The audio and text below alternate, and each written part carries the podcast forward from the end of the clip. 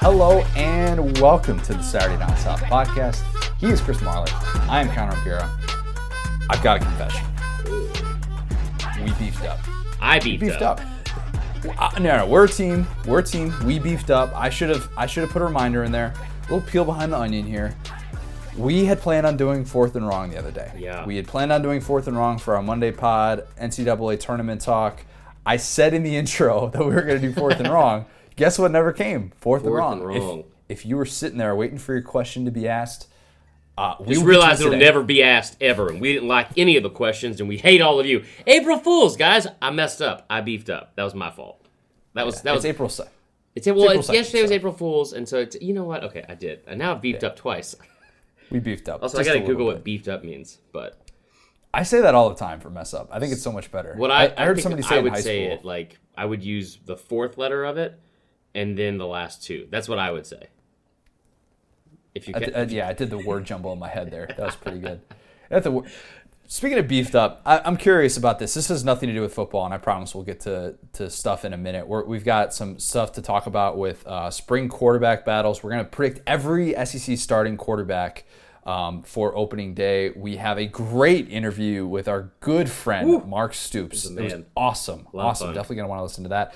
Uh, we've got some some actual our final final four picks that we're going to get to Yeah. as well. Um, and then we, of course, have fourth and wrong. It might mean too much, all that stuff. So, um, but before we do all of that, I'm curious have you ever had a haircut messed up so badly that you needed to go to somebody else to fix it? Yeah, it's always the worst. Because here's the I hate haircuts. I hate getting haircuts because, despite what most of you might think with how I talk on social media, I hate forced conversation. So a haircut is like a long ass Uber ride for me. I can't stand it. I'm just like, I'm like, uh, what do we talk about now? And if you and at the end they're like, what do you think? And I'm always like, great. It's fantastic. and then you can't like like if you get a haircut spot, you go to that haircut spot. And so I always feel too bad about asking them to redo it. So then I have to go to a new haircut spot. It's a whole thing. It's a Seinfeld episode that you just asked me. I agree. I, I agree with you 100%. It is one of the more awkward social situations when you have to ask somebody, hey, like, that looks really bad. Can You you, not beefed do it that way? You beefed up. Yeah. Yeah, not me. You beefed up. So that happened to me last week, and it was so bad. And this place that I go to, um, it's a little place. I don't know if you've heard of it. It's called Supercuts, but no more. Jesus, no Connor. more. I've had it's a, it's the most hit or miss haircut place in the world. Everybody who goes there knows what I'm talking about. You could get a great haircut one time, and the next time you go back, and you're just like, "What in the world happened? This should not be You that should. difficult." You're over the age of 11 years old. You should not be going to Great Clips or Supercuts. Yeah, the I hope rule they're not ever going to be a, a sponsor of the show. they, I they pride them they pride themselves on the guys who really don't care that much Yeah. and for a very long time that was kind of me and then i just got to the point where you know uh, i had a few bad ones in a row i'm like i'm done with this i'm done so i went to an actual barbershop like a real adult and they fixed it and i must say i think my hair is looking Yes. at its all-time best I said that on Sunday. I was like, "You get a haircut. It looks really good." Yeah, but you should not like that. That is like their whole motto too. It's like, "Hey, you're a dad who doesn't care about anything. You want to come in here to read the paper and escape life for a while? Average at best cuts. Come on in." So that had nothing to do with anything that we were talking about.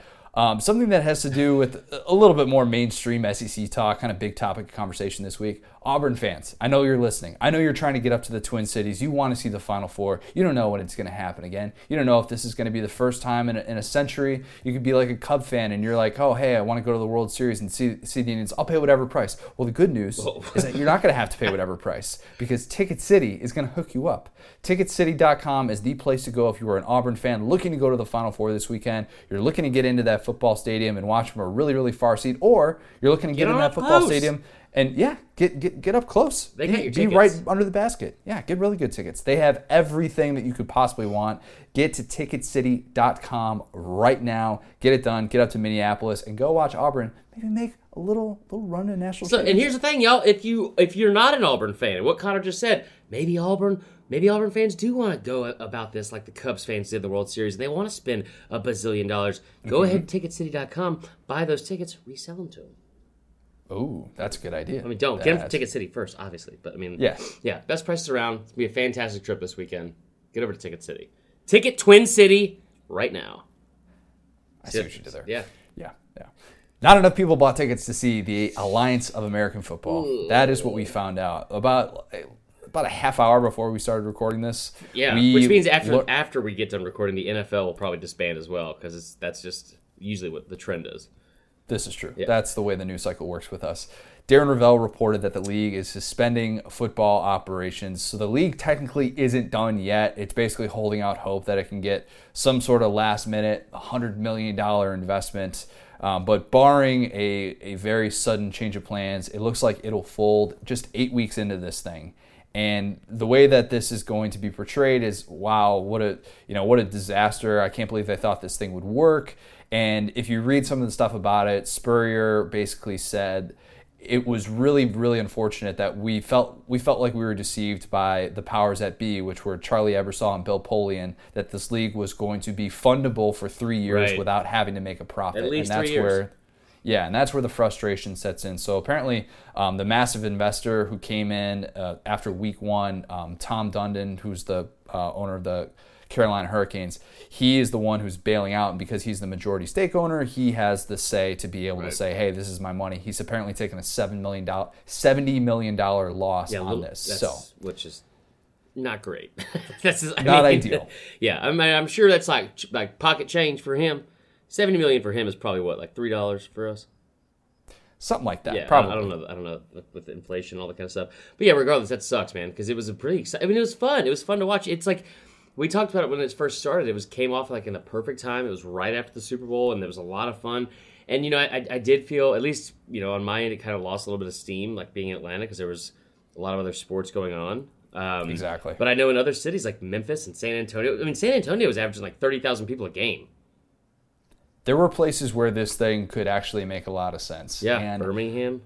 it's it's a bummer to see that uh, the league really just didn't have the juice from a financial standpoint. Having losing the big time investor, uh, you, losing your primary investor after one week, where his funds apparently weren't what they thought they were going to be, that obviously did not help this whole thing. But this was dependent, according to Tom Dundon. He hit, hit a quote, I think it was to like the Business Journal, something like that, earlier this week, where he came out and said, "If we don't get support from the NFLPA, this thing is going to fold." So Yeah. the league was dependent on getting the practice squad players, some of the reserves from NFL teams to be able to funnel it sort of like a G League type Yeah. system where you're able to be a true developmental league. And people are saying, well, you know, they messed this up with the timing. I've said before, and I'll say it again: the timing. There is no good time There is no because good if you make this. If you make this a summer league, there's no NFL team that's going to say, "Oh yeah, I'll take this guy that just played a 10-week season Right. and expect him to play 16 weeks." He's That's ready to way it would go. He doesn't have an off season. Yeah, this it's not like a winter ball for baseball. Like you just like keep getting Yeah. reps, bro. Keep getting reps. Uh, yeah, it's and we talked about that. It is it is difficult to figure out like because I, I you know kind of brought up a couple weeks ago. I was like, you know, I, I just think the timing might be a little bit off because now we're into college basketball. It's like like the the heat of like the postseason in college basketball, and that's when we kind of realized like there isn't really a great time for it if it's going to be an eight week season. And I, yeah, I hate it, man. It was it was I thought especially the three year thing that's what really bothered me because it, it did seem like it served its purpose in a lot of ways it, it had a, like a i mean birmingham hell like when i went to the bama or i'm sorry the birmingham um, atlanta legion game there were a lot of people that came or legends game and a lot of them came over here. It was they traveled well which was i thought was pretty cool. It just I, I was disappointed because it did seem like there was a couple of guys in there this really did help and benefit and now it seems like it's going to kind of fall by the wayside.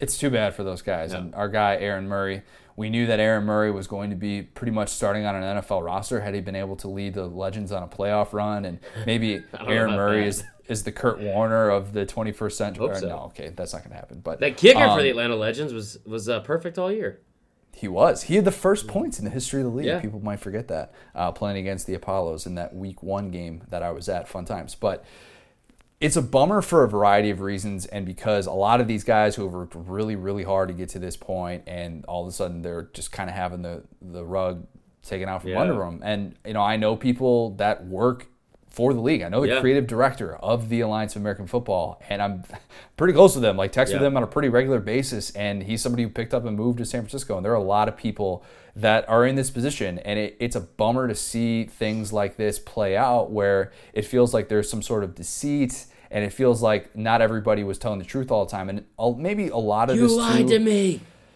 Yeah, a lot of this could have been too dependent on the NFLPA getting on board and the NFLPA looking at some of these games and being like, eh, you know, there's a couple guys here and there, but is this worth us overhauling our system for? Probably not. Well, I think what you said too, and if it doesn't benefit the NFL, they're not going to get involved in it. That, that's that whole just.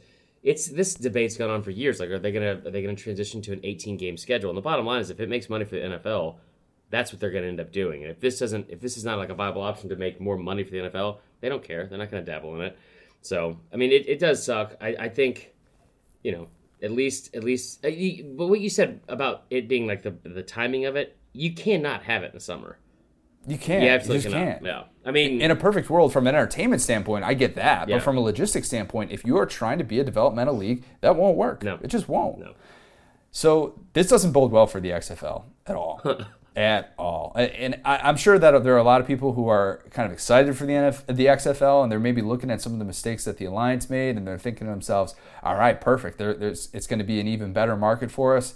I am now more skeptical than ever Yeah. about this. Just and it's not just the basic funding principle; it's it's the interest level, and it's kind of a reminder of well, yeah. I mean, I guess looking back, there's a reason that no league like this has ever been able to really Right. succeed. You know, the Arena League is a totally different thing. Same with the CFL, and it doesn't try and be a developmental league for the for the NFL. And I think that's that's the part that I don't know if we're ever going to get to that point now. I just don't. no, I guess we don't have football in the offseason anymore. Bummer. Yeah. Bummer, man. sucks. So we had some other big breaking news. This wasn't right before we recorded, but this is huge, huge news. I'm not sure if you saw this. Nick Saban has named Tua Tagovailoa his starting quarterback. And you really got to wonder, Connor, does he have an even better season than he did last year? Because now he doesn't have Jalen Hurts breathing down his neck. And I think by Nick Saban going out on a limb here and saying that, it could be a huge season for Tua tag to, to Tua. Tua. Tua. Season Tua.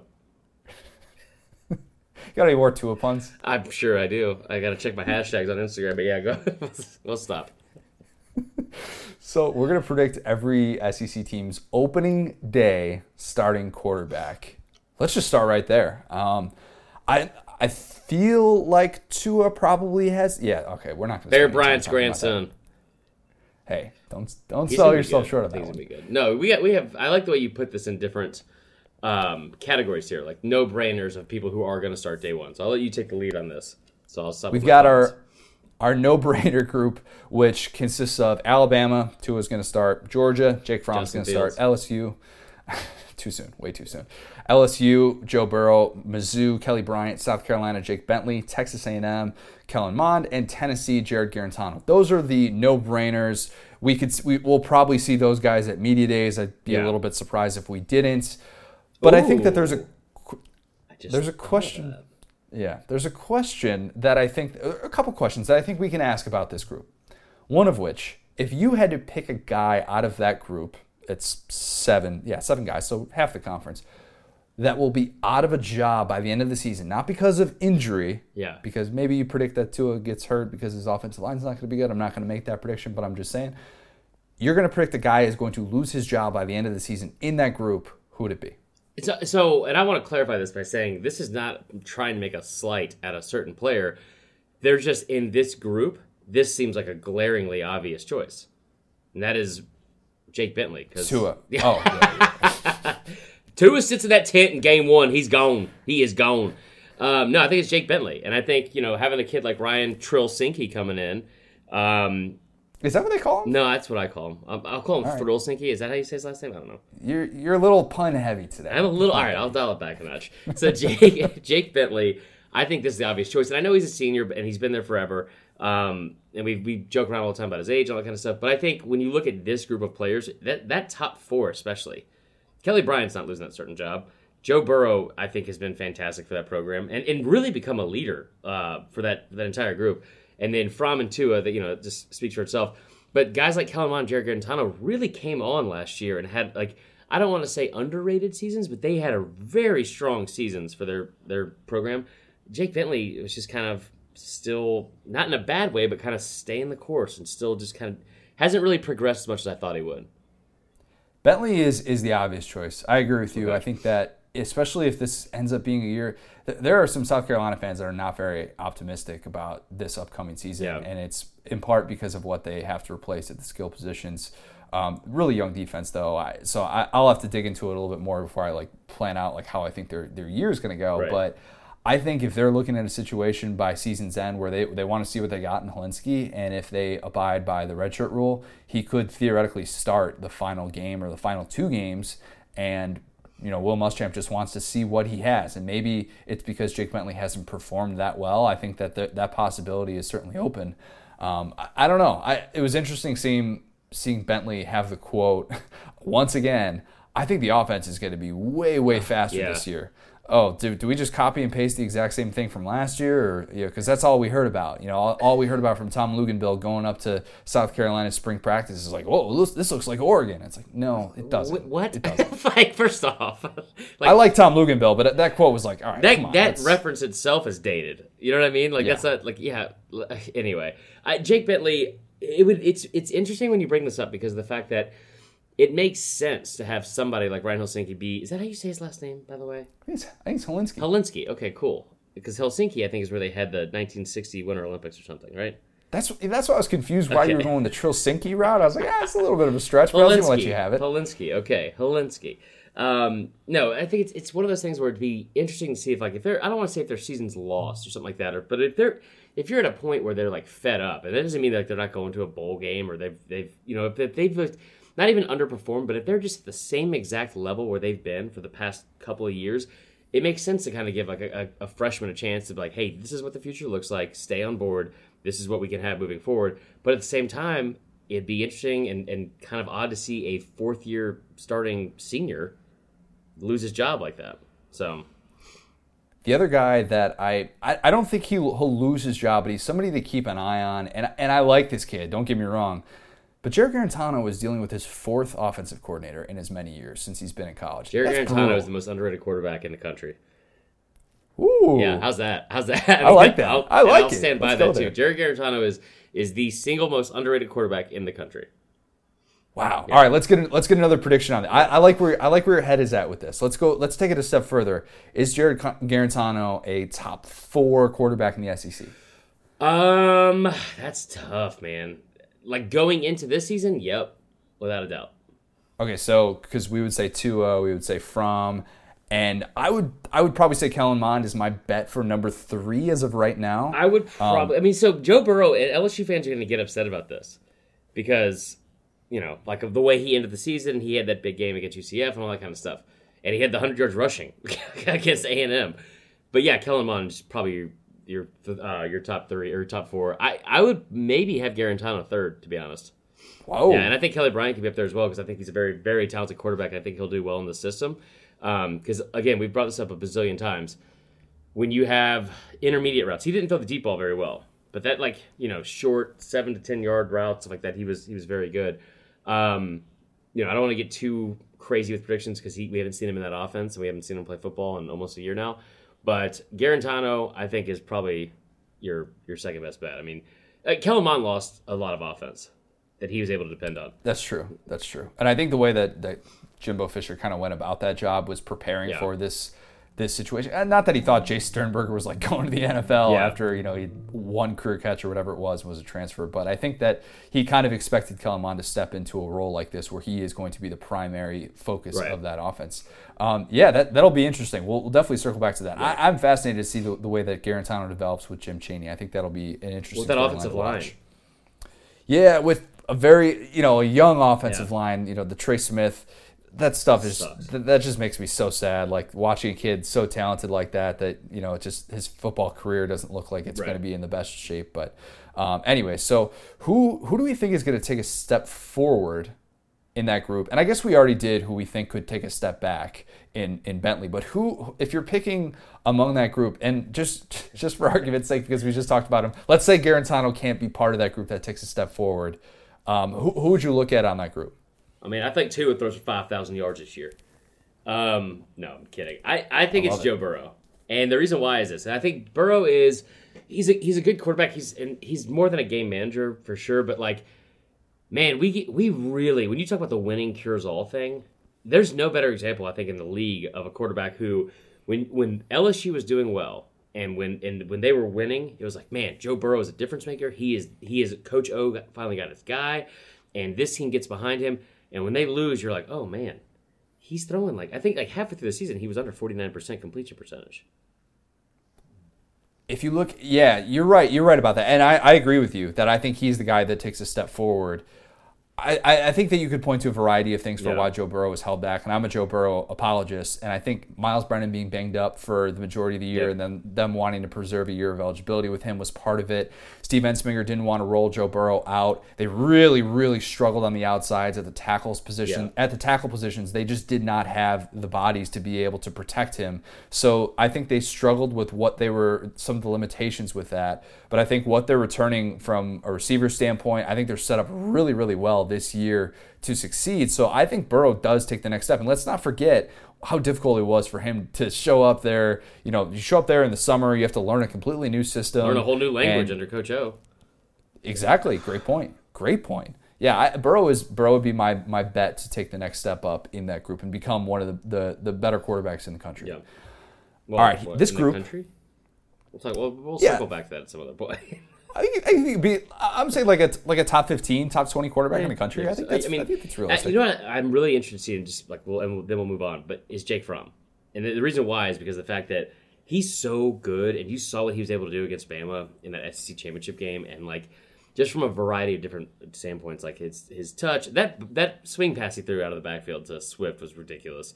Um, and he obviously has like he, they lost a lot of talent skill position in terms of like especially receiver. They also have a lot of other guys that I don't think the, the country knows about yet that are going to be like household names by the end of the year. I'm waiting for the Jordan Rodgers tweet about Jake Fromm being a first round pick. I can't wait for it. It's going to happen. Eviscerate is the word we're going to use. Move on. Oh gosh. This group is the they'll start, but their coach won't come out and say it. So these are the guys that eh, their coach may be playing some mind games a little bit with them. They want to see, they want to make sure that they're working hard in the offseason. They don't want to just outright give them the job, Right. but they want to do some things to make sure that their development is where they need to be. One of those guys is Felipe Franks, and he's on this list not because of necessarily performance last year, but because Dan Mullen wouldn't name him the starter Yeah. in spring camp. So anytime you have a situation like that, I I, I, t- I think that's more so mind games. He's trying. He knows he knows Felipe. He knows that Felipe when he gets a little bit a little bit confident, a little bit He a turns little into bit Felipe cocky. Stinks. We know that. The puns today. Well, that was that was like the one from last year. That was I think Florida fans really liked that. Yeah, that's true. That's true. You're right. Um, Felipe is going to be the starter based Yeah. on how well he finished last year. I always say that there are very, very few things that a quarterback who who established themselves and did a lot of good things down the stretch can do during the offseason to not earn the right to Yeah. start. So I think that he is going to be the guy, much to Florida fans' chagrin. Um, you know, with Emory Jones' situation, I know they want to see Emory Jones Yeah. develop into the guy. But there's a different a different topic of discussion with this. And I wrote about this like a month ago for SDS, and we never talked about it on this for I, I don't know why, but I, I think it's I think it's interesting. What is it? And I'm curious what you what you think about it. I read it, dude. I promise. I would never. You're my partner, so I definitely read it. I I got you. Thanks, man. Thanks. I don't I don't know what it is.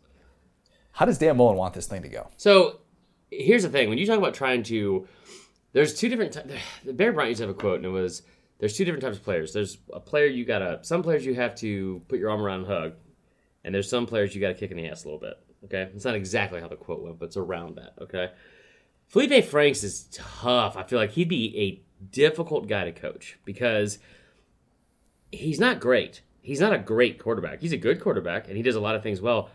But man, one thing he doesn't lack is confidence. You know what I mean? So I feel like it's probably hard to manage the situation because he's not Dan Mullen's guy. He's not the prototypical guy that Dan Mullen would want in his offense if he was if he was drawing it up, you know, and creating a player specifically for that. But he is probably the best option. It's just it's going to be hard to, to I think manage him and his his I don't want to say arrogance, but confidence level going into the season. Exactly. And here's the other thing that he has to juggle. You have to make Emory Jones happy. Yep.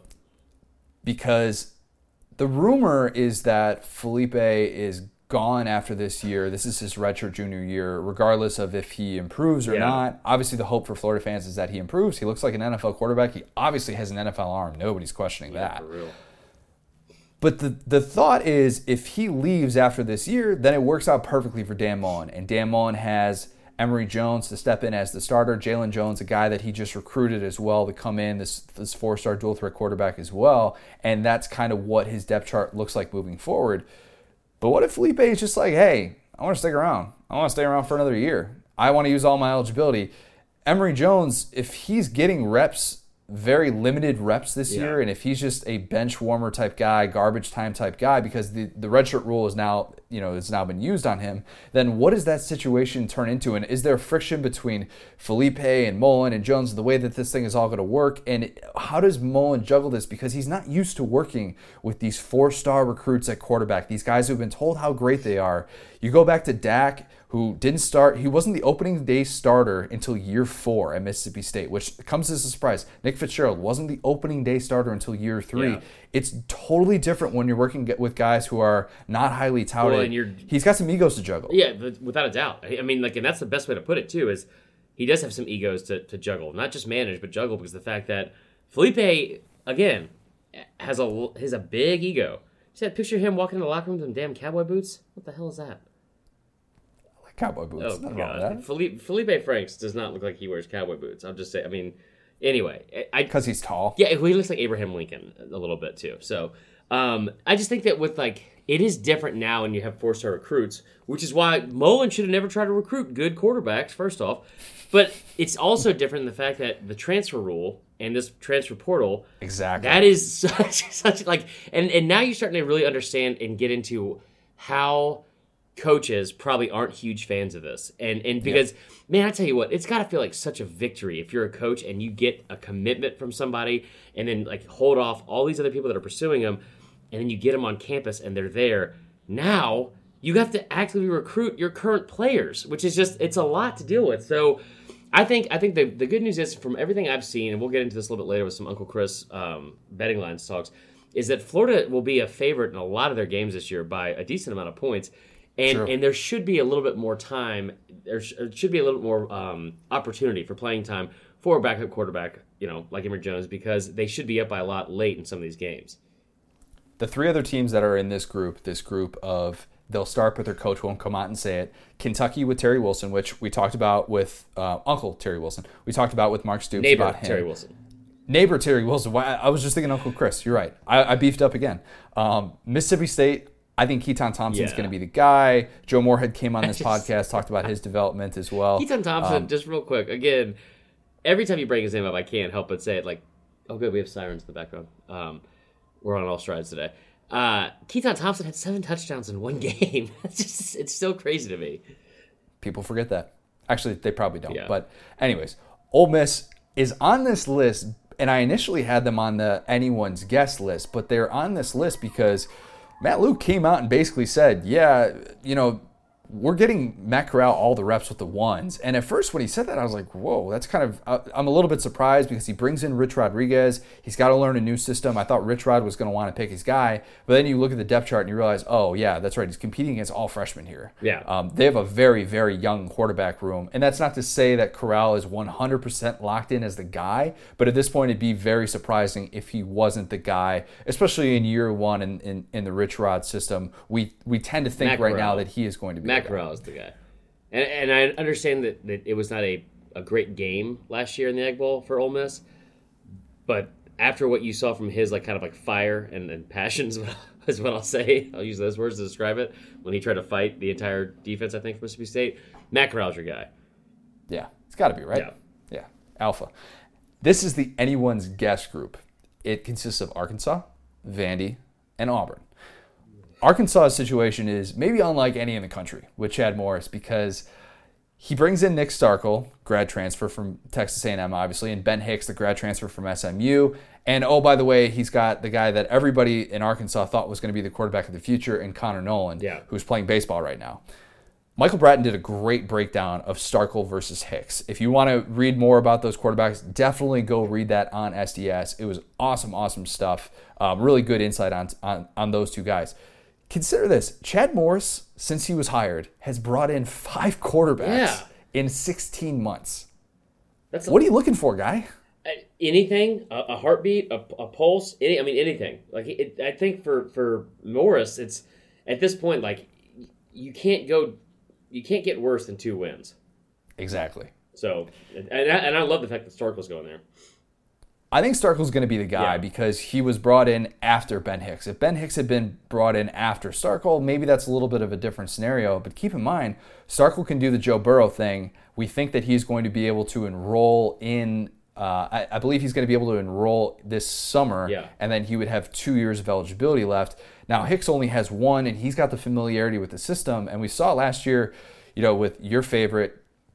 This is the story of a hurl you know, it was a struggle. It was a yeah. struggle learning the offense, and I, I wonder that the only thing that's holding me back from definitively saying Nick Starkel is definitely going to be the guy is that he is going to have a, you know a very very short time to be able to figure this offense and get it down and maybe that's why Ben Hicks is in there because Ben Hicks is going to be able to to play right away and maybe the plan is you you keep Starkel and you just you start him you know maybe later on in the season or next year I don't know the plan but Starkel would probably be my guess because I'm higher on him than others. I thought that it, it was just kind of a tough situation for him at A&M with Jimbo coming in there, and he wasn't going to be able to do all the things from a mobility standpoint that Kellen Mond was.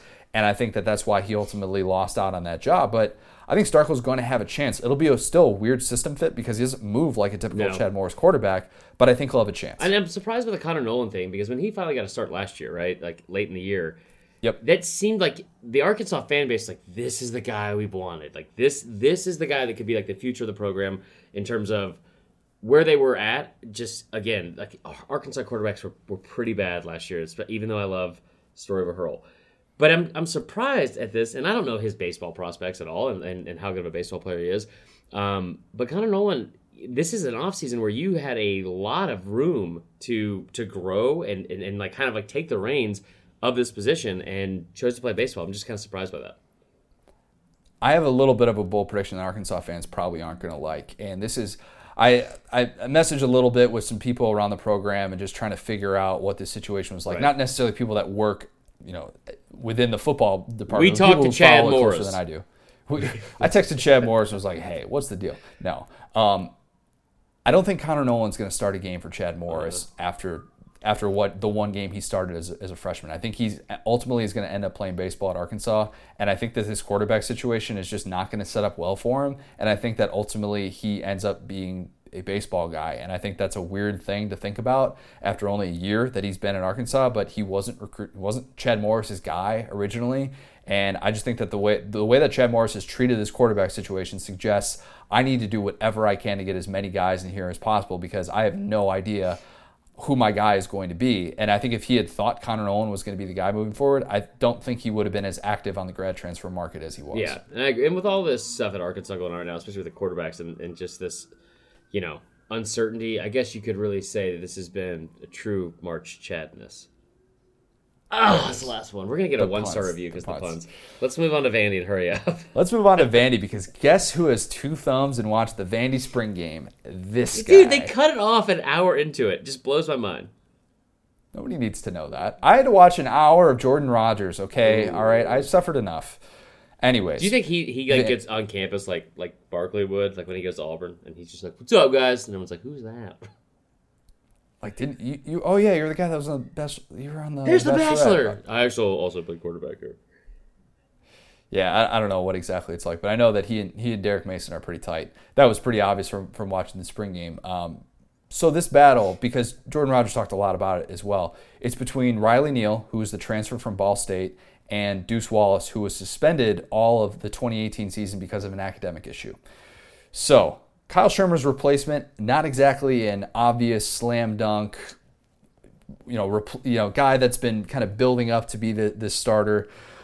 I watched Neal in the spring game and didn't get to watch Deuce Wallace because Deuce Wallace had his arm in a sling last week. Apparently, he's got some sort of arm issue. He's going to be fine, yeah. but we, we only got to see Riley Neal. I'm convinced Riley Neal is going to be the starter. Let's just say he and, is, and I think that's I think you're right. That kind of let's just I mean, like they, let's just say. Well, the, the bottom line is this, and people don't Vanderbilt football doesn't always move the needle for us here, but just bottom line, he's he's he's played in 33 games, like you said. I mean, he seems like he'll, like stability will be the key because the, the key to that offense is Ke'Shawn Vaughn, and that's just bottom line. Yeah, so they have. Um, I'm not sure if this is a Vandy thing or if this was just like a Jordan Rodgers thing. They're marketing this as a big three, and I get why they're doing it. This big three consists of Ke'Shawn Vaughn, Kalijah Lipscomb, and Jared Pinkney. And these are three guys who, you know, Pinkney was a second team All SEC guy last year. Lipscomb put up way better numbers than people probably yeah. realize, and we love we love Red Mamba Ke'Shawn, Ke'Shawn Vaughn. Make no mistake about it. So I get why they're doing it, and it makes me think, okay, you just want a guy who can get the ball into the skill player's hands. He doesn't necessarily need to have this arm where he can push the ball, you know, 40, 50 yards downfield, but that's why I tend to think that you would trust Neal to do that more so. And you've got a new coordinator, Gerry Gdowski comes in there, and he said he wants to build the system around personnel and not the other way around. So that to me suggests that Neal is going to be the guy based on his experience. You can kind of see the way that he was throwing the ball around in the spring game, the one hour spring game. Yeah. And he's going to be the guy that they're going to trust to just get the ball to the outside, let the skill players do what they do, and not put a ton of pressure on him to go out and win you games, much like Kyle Shurmur had to do last yeah, year. Yeah, agreed. Agreed. Let's move on to the last one. Well, we've got we've Auburn. Talked about this too, so we'll, we'll... and we, we have talked about this. I'm curious if you have a, if you have a prediction for it because as we sit here today, Malik Willis, Cord Sandberg, Joey Gatewood, and Bo Nix are in a four-way battle. In my opinion, it's it's the best quarterback battle uh, that there is in the country yeah. because of all the the moving pieces with it. Get this: Gus had QBs go live in scrimmage last week. Let him get hit in spring. That never happens. Do not disappoint ever. me. Ever. Yeah, I love it. So who do you have? I am taking right now Willis is going to be the starter, but I think that Gus hedges a little bit, and I think that Joey Gatewood gets reps against Oregon. I never would have predicted that a year ago, but I think that's the way that Gus tries. He's going to take this thing down to the wire as much as possible. And he, obviously, from watching quarterbacks get hits, he is going to do every possible thing to try and get as much yeah. intel as to this as to which decision is right as possible. And I think that he goes into that opener even still not 100% sure of how this is going to go, but I think that that's the way that this thing plays out. And then obviously with the hope that Bo Nix can utilize the redshirt rule, maybe even by the end of the year, he's starting, he's, he gets in a game and he starts just to see kind of what you have in him if things aren't going well for Auburn. But I would tend to think that that's, that's the way this is going to go. Will, it's just because he has the experience in the system. Bo Nix is the starter day one. Love it. Yeah. Love and, it. And, Let's and go. the reason why, and we talked about this a lot last week, and God knows you've made me talk about Auburn more than I'm comfortable with over the past couple weeks. But I mean, Bo Nix, I think, is the most talented player there. Um, and we talked about this a little bit last week, and it just it just hit me until when we started breaking up this this topic this week.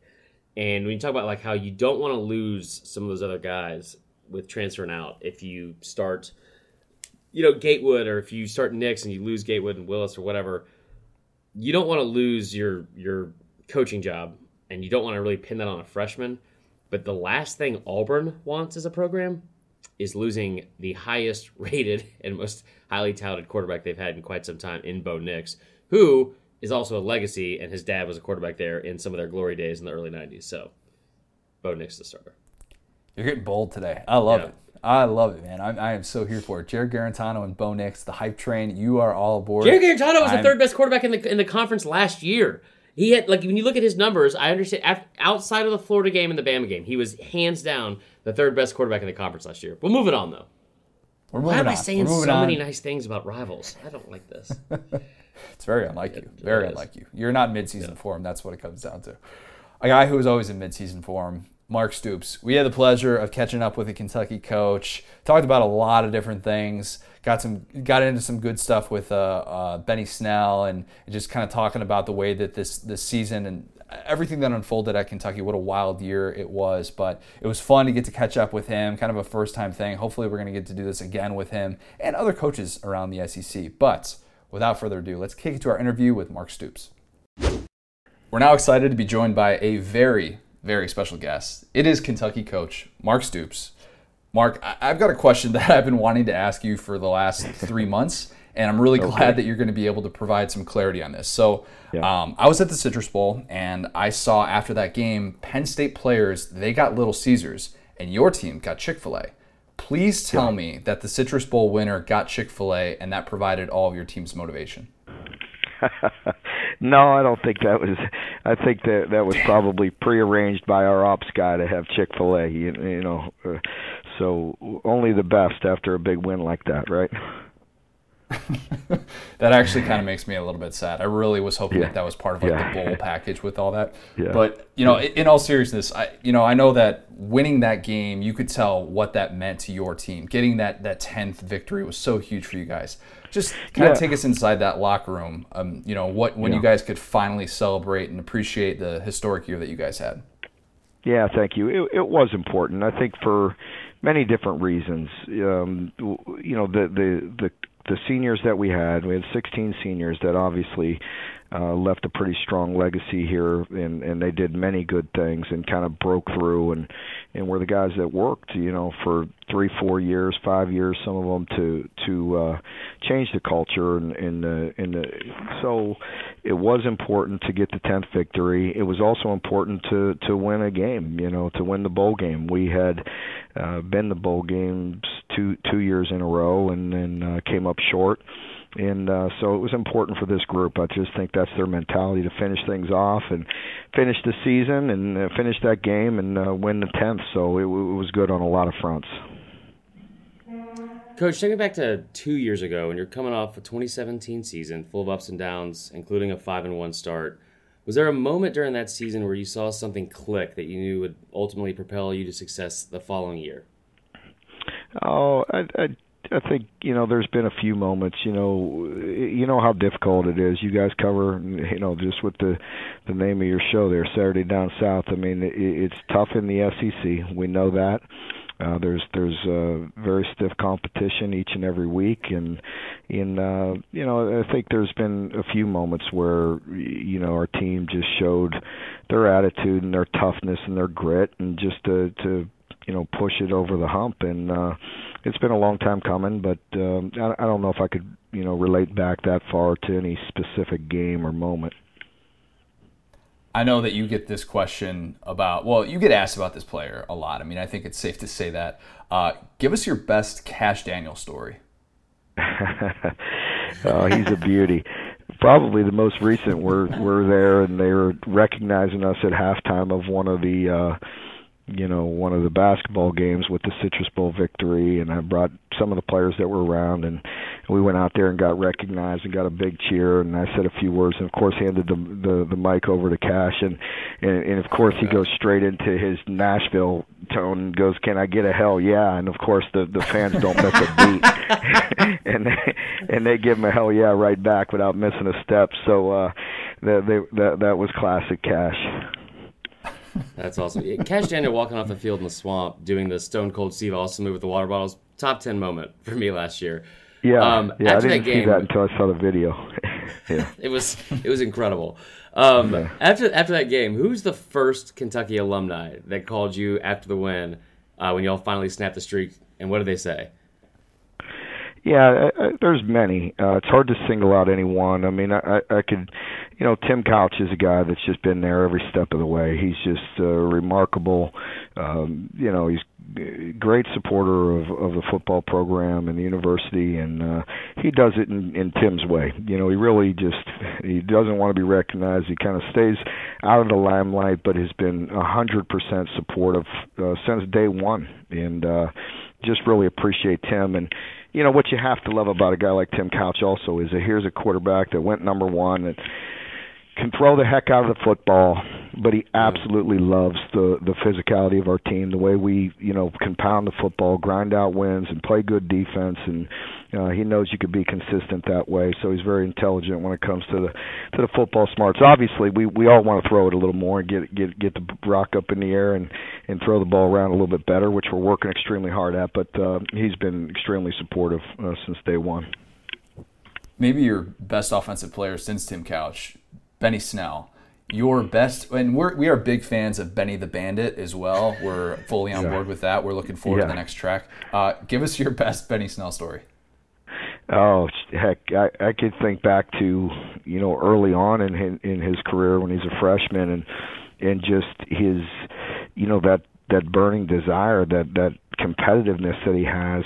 You know, you could go back to very early. You know, during camp back what that'd be four years ago when he's just starting and you have to go through a couple of days of pads and that's fine. And then you put the pads on and and he's just he runs with that attitude and that chip on his shoulder and he's getting all pissed off because guys are thudding him up and hitting him and tackling him. And I'm like hey Benny you know you you're in you're in SEC football right here. You're going to get hit dude. You know like not every right. not every run's going to go to the house and he just couldn't understand that. And just uh he always wants those yards and and I remember just kind of chuckling to myself like this dude's crazy. Like he really wants to run somebody over on every play. I'm glad that you said the chip on the shoulder thing because I think you you and Benny are, are two of the same, right? I mean, you guys are both Ohio guys. Yeah. You just come in yeah. with this kind of chip on the shoulder mentality. Do you see a lot of yourself in Benny? I, I think so. Yeah, without a doubt. You know, I love that mentality. I love that. You know, to me, you have to have that, and um, you know, to be a competitor and to get the most out of your talents each and every day, you know, you have to bring bring that mentality every day. Because you have a pretty incredible resume, and it's crazy how many great players you get to coach. You know, the, like your time at Miami in the early 2000s, mm-hmm. Florida State yeah. later on, obviously now at Kentucky there were some flat out studs on that uh, on those yeah. 2001 2003 Miami teams. Tell me where Josh yeah. Allen ranks on that list of former players with the likes of Ed Reed and Sean Taylor. Yeah, that's a great question. Um, you know, it was different. You know, being that you know we had some great D linemen back then, but I was a secondary coach and was blessed with a heck a, a a tremendous amount of talent in the secondary. I always tell people when we're talking about it, when I have a picture up on my wall here with all my first round picks, but I happen to have one secondary at Miami. And we had six first round draft picks in the secondary alone. yeah, it's kind of insane, and some Hall of Famers. But uh, yeah, you know that that's hard to say because we're, we're three four here. Back then at Miami, four down and had some good defensive linemen, but Josh would fit right in. We just in general, when you're just talking about a just a player that impacts the football game, you know every play, uh, he ranks right. right up there, super high. You know, um, hopefully he'll go on and have the the same type of NFL career um, so you can't put him in the category of an Ed Reed or somebody like that just yet. But um, as far as college, he he ranks at the top. You know, top three, four, five guys I've ever been around. Wow, that's awesome. So you were also at Arizona at the same time as Rob Gronkowski. So yeah. I don't know if we want a story because we're a family-friendly podcast. Um, however, is there ever a time that you try to convince him to come over to the other side and play defense instead of offense? Oh, he's a classic now. You gotta love, you gotta love the Gronk. No, we were we were blessed.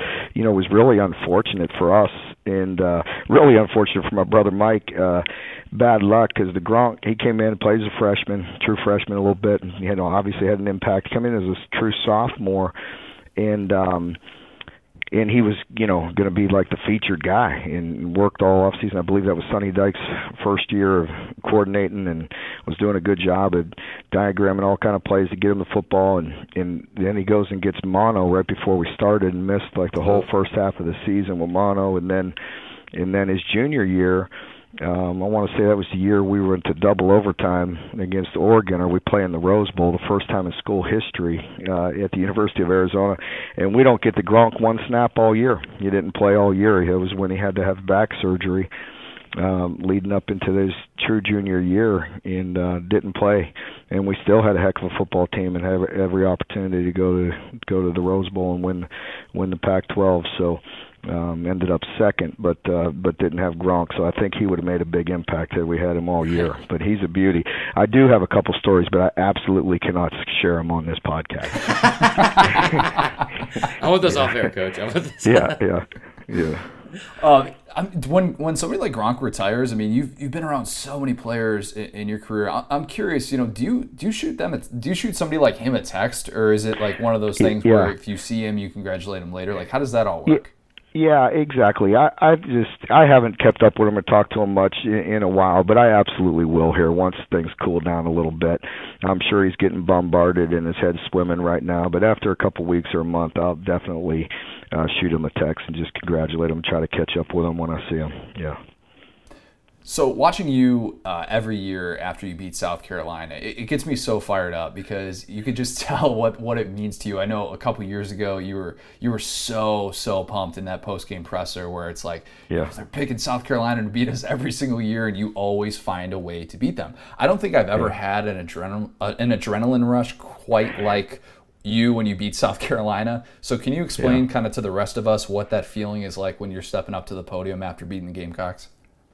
Well, yeah, that game I could remember you were talking about, and uh, you, you know, listen, you you you know we live in it and, in trying to get your team to to like you said to have the same mentality have the same chip on your shoulder and you really have to entrench yourself in that you know all week and uh and we were you know we were pissed off and and uh that's when you know I don't want to go back and rehash things but that was the year started the game off that way where their captains didn't shake our captains' hands kind of like they were like right. okay we're tired of this. You know we're tired of you beating us. You know we're going to take it to you. Here's our mentality and we're not shaking hands and we're pissed off. Okay. And my point was well well guess what? We're we're pissed off and ready to play also you know what I mean? So you know, bring it. Let, let's play, and and that's how you got to be all the time. And so, um, you know, I wish our players. You know, we try to play that way every every play, every week, and every you know all year. But as you know, there's going to be ups and downs. You know, you're going to play some games. Uh, you know, to the best of your capabilities, and other games you're just not going to be on point. You have to be good enough to win when you're when you're not on point. And um, you know, we're not perfect, but you know, we're striving to get there. And and uh you know so that's that's the way it is we're used to it we're used to being picked you know last or second to last in the east every year and we try to outkick that and outkick the coverage every year and try to try to improve on that Coach, we're we're big fans of your quarterback. Uh, we call him neighbor Terry Wilson. And yeah. um, let us know how has he progressed this offseason and what can we look forward to from him next year? Yeah, I'm excited about Terry. I really am. We've worked really hard. Terry's worked really hard and um you know fundamentally there's there's just some things that that he has time now to really work on in this off season and he's worked hard. He's putting in the time. Coach Hinshaw, our quarterback coach, and him have really worked uh, fundamentally, doing some things better. Schematically, Coach Grant and Coach Hinshaw were really trying to do things that that fits him and that he's comfortable with, and and kind of have a full year under our belt to to really examine the things that he does well and put him in a position to be successful. We have to continue to get better around him and create some playmakers and, and recruit, you know, some guys outside. Uh, you know, of course, we got Bowden. You know that that's a playmaker, and we got to get you know we got to get some outside receivers uh, to step up and, and really help us take it to another level. Slowly but surely, we are trying to ask every SEC coach about their tattoo situation. Um, we found out a couple weeks ago that uh, Joe Moorhead has two, and he wants to get a third, but his wife isn't on board. It's a whole, it's a whole thing. Uh, so this is a two-part question for you. Uh, first off, do you have yeah. any tattoos? And second, what is the tattoo that you wish you could have if your wife gave you no restrictions? Oh wow, that's pretty good. Yeah, I, I I do not have any tattoos. I definitely wish I had some, and I just feel like it's too too late now. I'm too old. I just look silly at this point. But uh but I would love to to have some tattoos. I think I would go with the whole sleeve. I like that sleeve look that these guys yeah. are going with now. Yeah. So no, I don't have any tattoos. Yeah. yeah. Maybe well, I could we'll, be like we'll Lynn and get some get some crazy looking stuff around my neck. You know. Yeah, get like a tribal tat, just like The Rock. Just come out there next season. Yeah. Yeah, I, I, I, I'll tell you a story. I remember going back to my days at Arizona. We, you know, that was before the tats were as big as they are now, and we had a player and he you know he was all tatted up up around the neck and everything. And uh, and I was like hey you know what are you gonna do man? You know when you're done you you know you may want to put a suit and tie on and work in a bank or something. And he says coach I don't plan on working in no bank. I said well touche. I get it. Yeah. You could get away with it though. I think at, at this yeah. point, I mean, you're you're established yeah. where if you want to come out with a sleeve, I, I think everybody's going to look at you. It's, it could be a yeah. recruiting tool. You walk oh, into living rooms and you, are the coach with a tattoo sleeve. I think that's pretty marketable. Yeah, maybe I better get in that weight room and get in shape a little bit before I do that too. so So speaking of, uh, of marketing, you know, we've been thinking about um, you know doing our own billboards on Times Square for the SDS podcast. I think we're like a few million dollars short. Uh, I haven't really checked the funds. You guys yeah. were not a, film, a few million dollars short of doing that. Tell us just kind of how that idea came to be and what you thought about the reaction from it. Yeah, the, some of our marketing people brought it to me during the season and and asked me about it and um you know my initial reaction was was probably not. And uh and then i thought about it and they you know we we we kicked it around for a week or so and then and then i thought why not? You know our players deserve all the, you know all the support they can possibly get from us. We definitely had some guys that were becoming household names and be, were becoming big big you know players and uh, a chance for national awards with within you know in, in all American honors and things of that nature and our team was doing well. So uh you know it was really our people that work here and different marketing people and uh and so I supported it and uh we we got good traction from that I love it. And one of the guys that was that was on one of those billboards was Josh Allen, of course, and he he yeah. kind of takes the league by storm and becomes one of these household names. And now everybody's talking about him with the draft. Why do you think he should be picked number one overall? Well, I just think he's a complete player. You know, I think um, you know anytime, and you know, I, obviously I haven't been in that position. You know, where coached in the NFL and you're selecting that high. Obviously, they're investing an awful lot in in these top players. And um you know I just think with him he's a can't miss guy. There, there there's no doubt about it. He's an impact player. He's extremely versatile. He's uh, he's he, knock on wood he's been healthy every day he's been here. Uh practices all day every day. So he's extremely durable. Um and uh and and you know he's a he's a great teammate He's unbelievable in the locker room. He's a leader. He cares. He cares about winning. Money's not going to change him one bit. He's going to he's going to want to be the most dominant player in the NFL, and that's just his mentality. So you you have to love a guy like that. Coach, we got we got a couple more questions. We have one audience question from one of our listeners, and then we're going to get you into Family Feud, little fun fun way we like to close out uh, most of our interviews okay. here. So first first off, the audience question. Um, I don't know if you follow this person on Instagram, Wild Will Cody twenty seven. Shout out to him. If you weren't coaching football, what would you be doing for a career? Yeah, that's that's a good question. That's that's tough. Um, I really don't know because, quite honestly, I really always felt like I'd be coaching. Um, I really did. My father was a high school teacher and coach, um, and uh, you know, obviously, all my brothers got into it, and uh, you know, I just kind of grew up around it. So I really am not sure. It's a very good question. Um, there's really nothing else I'm that passionate about. So, you know, I'd be guessing. Oh, you ain't gonna work at no bank though. I'm not gonna work at no bank. Can, Mark, can we get you and, and Bo Pelini to start a bank? Because uh, we would we would obviously put all of our money in that bank. Yeah, you put your money put your money in this bank. That's perfect, Coach. we we'd be going around. Yeah, we'd be getting some people put some money in our bank. That's for sure. No, Bo, Bo's awesome. Yeah. so, Coach, we're gonna get you out here on um, on Family Feud. Yeah. It's a game we like to play. it's um, I know we had all the softball questions earlier. We are gonna get into the hard hitting stuff. Um, it's it's a rapid fire questions. Okay. We got ten of them. We're gonna put two minutes on the clock, but we can go over that. It's fine. Are you ready yeah, to play? I really love. I really love these questions. By the way, not. okay. I do not. Yeah. Um, no, this will be fine. It'll be fine. We're you, are just right. competing for a high score. It's it's it's super All competitive. Right. You'll enjoy it. All right, here we go. First question: What's your go-to order at Chick Fil A? Uh, number one, the, the the sandwich and fries. Okay. Uh, who's a louder yeller, Coach Cal or Kash Daniel? Kash. Okay, like that. um, who's your favorite character from The Office? No idea.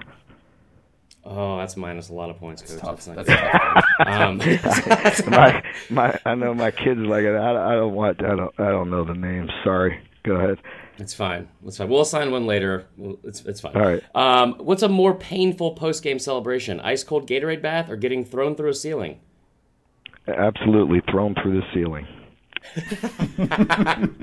uh, what is your favorite gas station snack combo?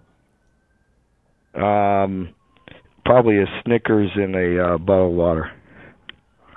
Okay. I like All right, that. I like that. Uh, who wins a hot dog eating competition, Jared Lorenzen or Matt Elam? Jared Lorenzen. Oh, I was really hoping you were going to say Elam. Um, that's good. Better Kentucky tradition, bourbon Matt or horse Matt is very Matt is very picky on what he eats and doesn't eat. So Really? yeah, He's one of my favorite believe it or not, podcasts. he- Yeah, Um, better uh, Kentucky tradition, bourbon or horse racing? ooh, horse racing. God, that's a lot of points too, Coach. Um, Oh, okay, I, I know it. Soon, as soon as that came out of my mouth, I said no bourbon, bourbon, bourbon, but it was too late. I just went with it. We'll go We'll back. We'll change the say, answer. we'll say it's bourbon. yeah, yeah. all right. Um, so we have three questions left. Bucket list concert you want to go to? Ooh. What's those guys' name? The Foo Foo guys? Foo Foo? Foo Fighters. Foo Fighters, yeah. Okay. Um, if you could have one player from the UK basketball team be on the football team, who would it be? PJ. Ooh, I thought it was going to be Reid Travis. That's good. I like that. Uh, last but not least, one word to describe Kentucky football in 2019. Attitude. Ooh. I love it. I love it. That was that was perfect. That was good, Coach. We had these up. You took a big, big negative on that office uh, question, but um, you got 69 points. That's not bad. It's pretty nice.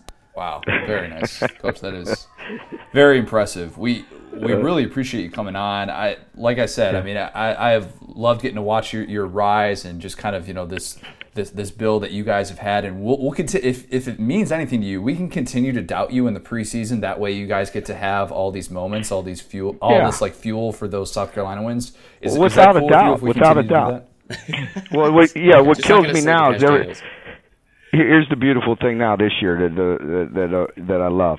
Everybody's doubting us now because oh we lost 16 you know players and lost some good players. I said why didn't a year ago that you didn't talk about any of those guys? Nobody gave us any credit a year ago.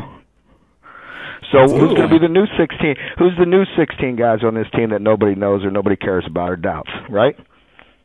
That's a great point. I'm fired up. fired up, Coach. I, I- if you if you need a couple walk-ons, um, you know, just just give us a call. We, we've Yeah, got I got a year of eligibility, eligibility left. left, man. We'll play for you in Hey, uh, I would love to have you guys. Come on, Connor Chris. You guys can do it. Thanks, Coach. Appreciate it, Coach. We'll uh, next time we see you, we'll probably see you at SEC Media Days. We expect you to be running a bank with Bo Pelini with an arm sleeve or some neck tats. Sound good? It's on. All right, boys. Thank you. Appreciate you, it, Mark. Appreciate it, guys. We've got final four, final, final four predictions to get to. All we said was that we were going to take Auburn to cover a five and a half point spread. I am standing by that, but I'm going to take it a step further. Oh boy. Auburn's going to win this game. Auburn is going to beat Virginia. I don't think that Virginia has seen a team in the tournament that is offensively as well rounded as Auburn is, which I think that Auburn right now playing with the confidence they are. I keep going back to Virginia's kryptonite is sort of these guys who can create their own shot and can do so and catch fire from three. Yeah. Auburn's got plenty of guys who can do that. And I just tend to think that on a big stage, Auburn's going to be loose. They're, they're kind of on a free roll. This is already they've already made their history. Nobody's going to be picking them to win. I think they get off to a great start, and I think a Virginia team that's not necessarily built to come back struggles. And I think Auburn wins this game. So I don't disagree with that at all. Um, I, like at all. Do it. All. No, hell no. I've said enough enough nice things about Auburn. It is now April. We've moved on from March. No, no. So here's the, here's the only thing. I agree with everything you just said. And when you talk about a Virginia team that is their defensive efficiency, when you look at like the KenPom ratings, I don't know what any of that stuff means. I just look at the number and it's A lot pretty. of acronyms. It's a, it's a lot of acronyms, man. It takes me back to my days in sales, man, and it's ridiculous. Now, what I will say is this: when you see a very low number next to a very high number, in that terms of they are ranked number one or, or two in the country because their defense gives up only 57 points or less a game. That's impressive, obviously. And Virginia is a team that can, when they are shooting the ball well, when Guy can put it up from three and, and he, his shot is like is on, they're very tough to beat. Now, what I will say is they had three losses all year. Again, we brought this up on, on our Sunday pod, and they lost to Florida State in the ACC semis, and they lost to Duke twice. Duke, the one thing they did poorly all year is shoot the three, and that's what Auburn does best. So that worries me and for, for Virginia. But I just, as you say all the time, water finds its level. And this is an Auburn team that is absolutely on fire. What I don't like, and I'm and I'm only making this prediction based off of this, is the fact that 77% of the betting public has already jumped on Auburn. And that is a Told you that line was coming down. very big alarm. Very big alarm. Um, I'm going to take Virginia to win this game, and I'm going to take Virginia to cover. Oh, you're gonna take Virginia to cover too. I hate it, and I'm not trying. To, I'm not trying to hate on Auburn at all. I just, I just, when you have 78 percent of the betting public on that, that really worries me. What what would the line have to get down to For me to bet it, you? it have to get, it have Yeah. to keep going up. It have to keep going up. Oh yeah, that's right. Yeah. Yeah. Um, and so, and, here, and here's the reason why. And and people don't understand this. I I was fascinated by this, and, and one of the reasons I missed a lot of the second half of that Virginia Purdue game, I, I was watching it, but at the same time, I was watching my phone, keeping up with the live bets in Vegas the entire time.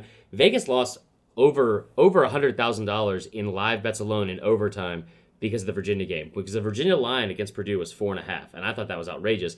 And you look at it, if you bet Purdue plus four and a half in that game, think about how miserable of an ending that was for you to lose that money. Brutal. Brutal bad beat. And they were able to cover that line. I think that's obviously kind of like an anomaly. I'm not saying that is going to happen again, but I do think that if they were able to cover that in that way, I like Virginia to win this game. Uncle Chris, let's keep you rolling. We've got big, big time games that have lines for opening week. I am Of shimmying right now. I feel You- good. You are shimmying Uncle a Chris lot. I'm, uh, yeah, I'm worried about much. your mic right now. Don't I'm- shimmy out of that. you know mic. what? I appreciate that.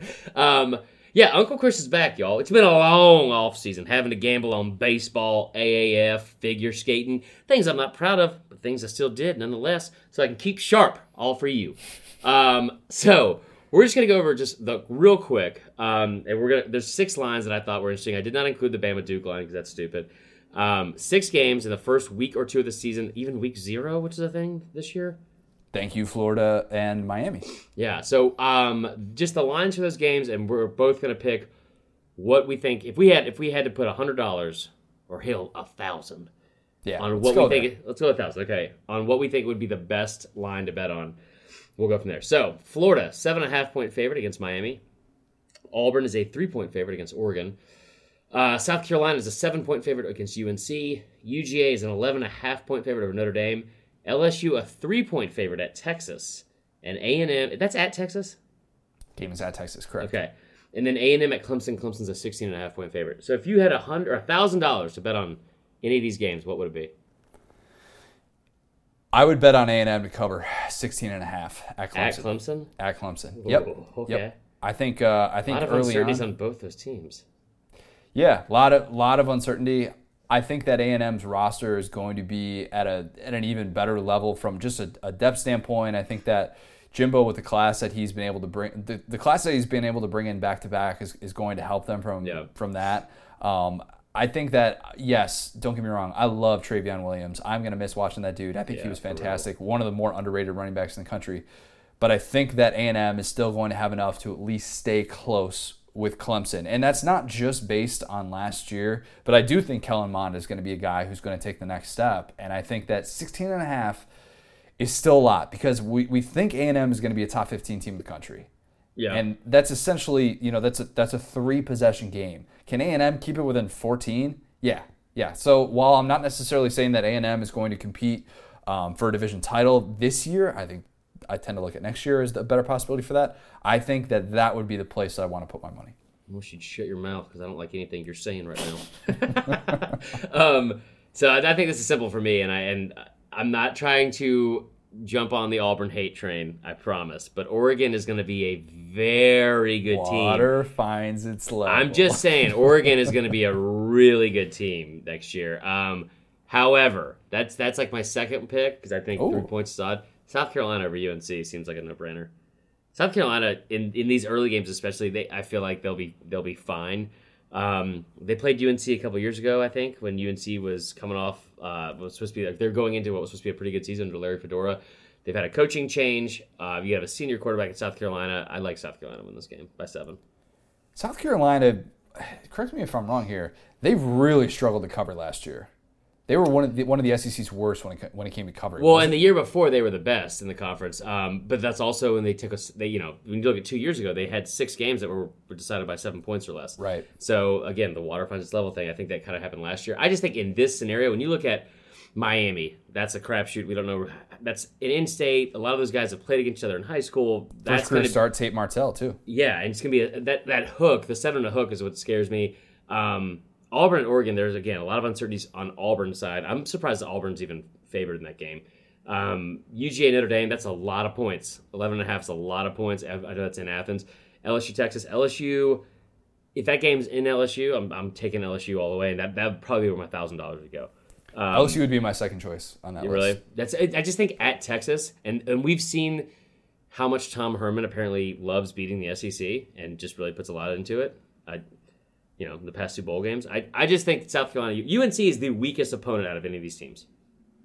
Hands. LSU LSU should have hired Matt Canada back just for that Texas game because we know Matt Canada could beat Texas. Just saying. Maryland, that's that's terrible. Yeah, but that, those are my picks. So that's an early look at some lines for next year from Uncle Chris. You're welcome. I'm back. Um, and now we've got fourth and wrong after we beefed up. I beefed up on Monday. Or We Sunday. beefed up. We, beefed we up. take responsibility. Um, regardless, we got four questions from Fourth and Wrong from Twitter. We got some pretty good, uh, pretty good entries here. So first, I don't think we've ever read a question from this guy. He's one of my favorite people on Twitter, and he he follows us. He's he is super nice. Has a lot of nice things to say about Pastor Patty Sue, and he's always been very nice to me on Facebook and Twitter. A big fan of the pod. Um, Mr. Robert Fellows, big Arkansas guy. Shout on out a Robert. on a PB and J. It's only grape jelly, right? I think we've talked about this before, but I'm team leave the jelly at home. Just give me the peanut butter. You're so lame. I know. but if I was if I was forced to eat a PB and J, What are you forced to eat jelly. a PB and J? and and have jelly on it. Because you know sometimes where you go places and they got prepared like uh, like the pre-made sandwiches and they're just handing them out. It's not like I'm gonna sit there and like take the jelly off it. I would eat jelly if it's on it. If I'm making it though, uh, you know, just give me the peanut butter. I don't need the jelly. Lazy, yeah, bro. You don't I think put- I- grape jelly is, is probably the way to go. Um, strawberry jelly. I'm sorry, Robert. I'm a big fan of yours, but Robert jelly. Robert, wow. Robert jelly. Stra- strawberry. I love that flavor. Strawberry jelly is my favorite. Um, and there, you know, I'll tell you what, guys. And I, I know that you're lazy and you don't want to make, you don't want to dip a knife into two jars or anything like that. There wasn't a time that long ago um, where Uncle Chris was in a dark, dark place where he started off his day in the afternoon with with a double decker PB and J. Yeah, Wait, clarify that. that was like six your- years ago, and I was like No, no, in, a- no. in a dark Start- place. started off your day in the afternoon. I used to bartend. I used to bartend, and I would like Oh, that's right. stay out afterwards. So I would, I would be, I would. I, there was a, uh, there was a, a time, and it was a very bad time in my life. But it was like this is like years and years ago. But I would wake up at like two o'clock when Boy Meets World would come on ABC Family, and then I would just start with a, like a triple decker PB and J. I wish I didn't share that.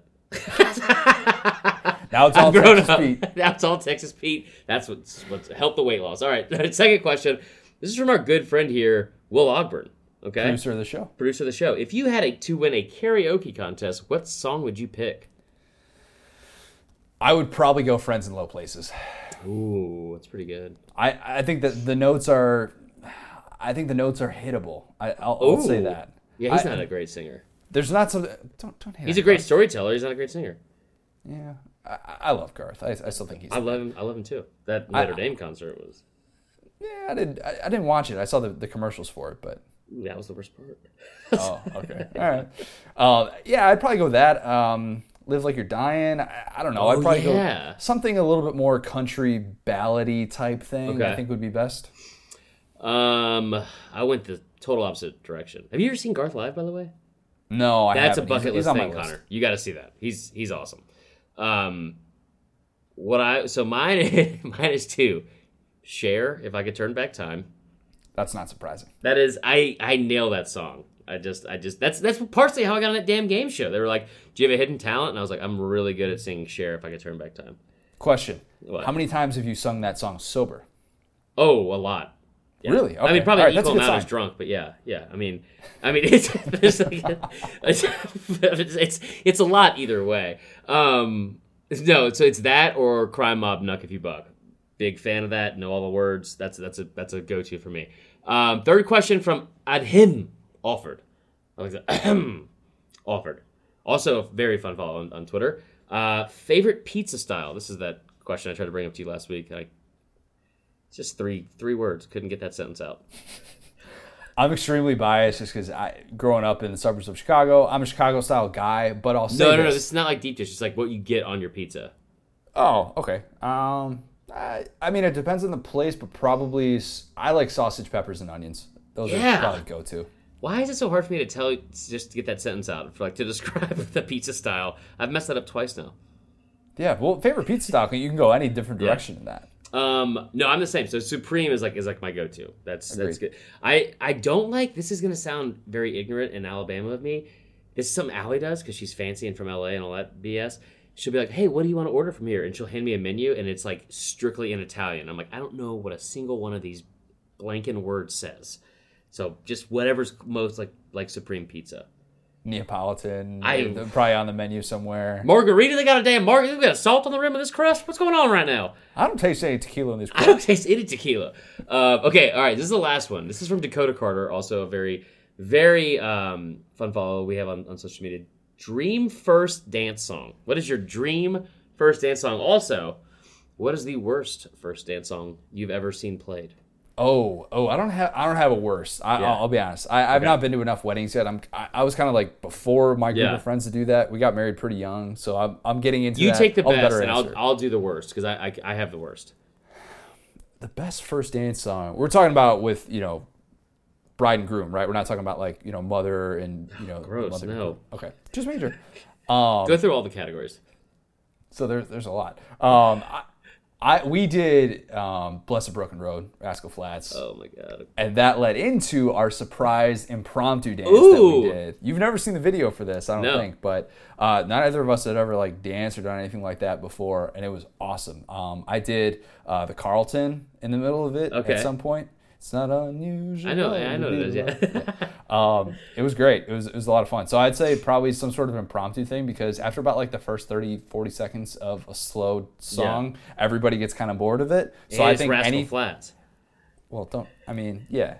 Rascal Flatts is, you know, they, they have their hits. They have their hits. We'll just say that. I'm glad you Um, made it past that broken road, Connor. I was worried about you for a while. Uh, but I think I, I love the impromptu dances. I, I think that's so much more entertaining. I think it's so much more fun. So that that'd be my best first. That's pretty cool. I like that. The worst I've ever I've ever seen or heard. So I had a buddy of mine, Brian Grooms, who's a big um, loves music. Uh, was a wedding DJ for quite some time. And, well, just DJ in general, but he's also a wedding DJ. And this is uh, this is like in Covington, Georgia. Which have you ever heard me talk about Covington, Georgia? I've never said anything nice about it. And maybe it was Connors, basically the same place. But he they went out. To Covington, Georgia, and he said, "He goes, just wait, just wait until the, they make their entrance in and make their first dance." and they like he's like now introducing for the first time mr and mrs blah blah blah. And these like double doors open up and doves and blank fly out in the background. And they walk in and everyone's like cheering for him. And i'm sure there's people there in like short sleeve shirts and ties. Like it just like not the classiest wedding. And they get on the dance floor and all you hear is never gonna be alone. Nickelback Nickelback, and then they transitioned into photograph, and it was like, "You've got to be kidding me!" Oh my. What? That is lower than Joe Dirt. That is. You know, you know how when you're, uh, I mean, if you're, you're trying to figure out who are Nickelback fans, where are they? Do Oh, they I've- exist? oh. You found them. I, dude, I went to a Nickelback concert as a joke. La- You remember this? Ironically, yeah. sure. Well, no. So because we made we and we we hit it big on social media with this. I made these these uh, matching tank tops for a bunch of our friends, and we did look at this brotograph. And it was him and Chris Daughtry who was opening for him, and we ended up it ended up going well. Daughtry like sought us out on Instagram, and was like, "It's sick, bro." And I was like, "It's not, bro." yeah, I'll never forget. That's, that's the third time I got tetanus. So um, let's move on to the final thing about about the uh, about the office, and I'll let you take over. We have a championship matchup. It is set. It is dinner party against the injury. And I am so happy. So happy because these are my two favorite episodes of all Yeah, time. And I did not rig the votes. I promise I did not rig the votes. But I'm so proud of our listeners, everybody who has voted in this to make this my dream a reality. This this is Perfectenschlag for me. gonna be alone. I am hosting a podcast in which the viewers had all the power and they they, they Yeah. sided with my two favorites. This has and been I a- just it's- my heart it's- is full. this has been a very trying process. Like me and Connor, we were like at each other's throat one day, and because I was pissed about my shows, tough. and it was, but it, it's been fun, man. It's been fun. I think it, it's been a. It, I think I will say this. I will. I will for the first time. I will tell you this. I think these two shows are deserving. I think they're better than the ones that I had up at the top. Now, stress relief, which again we will get to that whole debacle with stress relief. I still say It stress was a is, debacle, a, is yes. a top is a top episode. However, the injury is so good and dinner party is so good and i think it's been it's been fun to see like this whole thing like a lot of people involved in it a lot of people like it hasn't really tapered off as like that much it's been it's been a lot of fun so i think gonna you were back- right is what i'm trying to say Thank you. You're thank welcome. There you go. I think we were both right. I think we both made some good suggestions. I'm gonna go back and I'm gonna I'm gonna rewatch our Elite Eight this week. Just You so we can, done it yet? we can talk about it more. I mean, I've watched it like probably in the last couple of months, but like the best I'm gonna seek it out. yeah, that's true. We, we've we've had different different work weeks a little bit. that's but, true yeah Um, yours has probably probably been a little bit more fun, but i would right. definitely agree with that I, i'm sorry but anyway let's close it out with it might mean too much This is actually, I'm going to throw it back to you because you are at the center of this. This involves a certain comedian that we probably brought up a little bit in passing. It wasn't passive aggressive, it was just aggressive. Oh, yeah, I don't care. I mean, I, I won't. I won't apologize for this. It's um. So if you guys uh, were on Twitter at all this past weekend, you saw the meltdown that Alabama Twitter had over Funny Maine, and also Jay Barker saying stuff about how they were cheer and Mac Wilson and OJ Howard, and how they were cheering for um, uh, Auburn is the team that you're for. Yeah. yeah, okay. They were cheering for Auburn this past weekend to make it the Final Four, and how it's great. We're from the same state. You got to support each other. And a lot of people pushed back onto why that's wrong, and it ended up leading to Funny Man deleting his Twitter, which was hilarious to me. Um, I, maybe you should chime in about why that might mean too much because I've said this last time on the Facebook Live. I think there's a difference between being supportive and showing um, sportsmanship versus being soft. And I think the reason why I say soft is this: is it's you want to acknowledge your rival and stuff like that, and like you know give them credit where credit's due.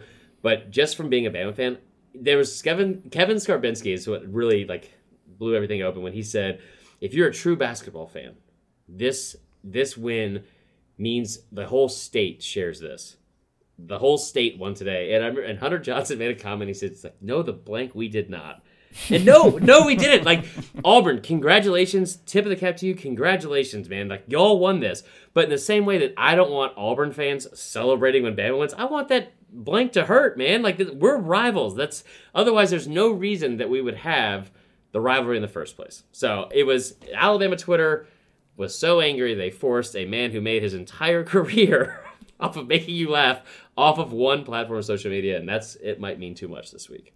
I don't know who it might mean too much for. The Bama fans or for Funny Maine? Kind of both of them. Yeah. In a way. I mean, without a doubt, I, I it- the whole thing's stupid, and, and I want to make clear, he's not wrong for what he said by any means. Like he, No, he's it's being not like that supportive crazy of a take. It's it's really not a crazy take at all. But when you start pushing back and getting arguments from Bama fans that you've built your entire like, just don't be surprised when you built your entire career like pandering to one specific group, and then you all of a sudden put a hashtag War Eagle out there, like, yep, probably not going to go over that well. I mean, you imagine if I came in here talking about Louisiana hot sauce? Wouldn't do it, bro. Wouldn't do it unless they're one of our sponsors.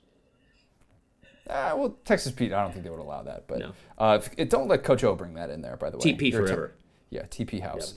We have two five star reviews reviews to get to. This first one is great. It's been sitting here for, for a little bit, so I apologize. But uh, East over West uh, is who this is from. Subject: Fantastic podcast. I have to admit, one of the main reasons I'm writing this review is because your last one is from Cuckboy69.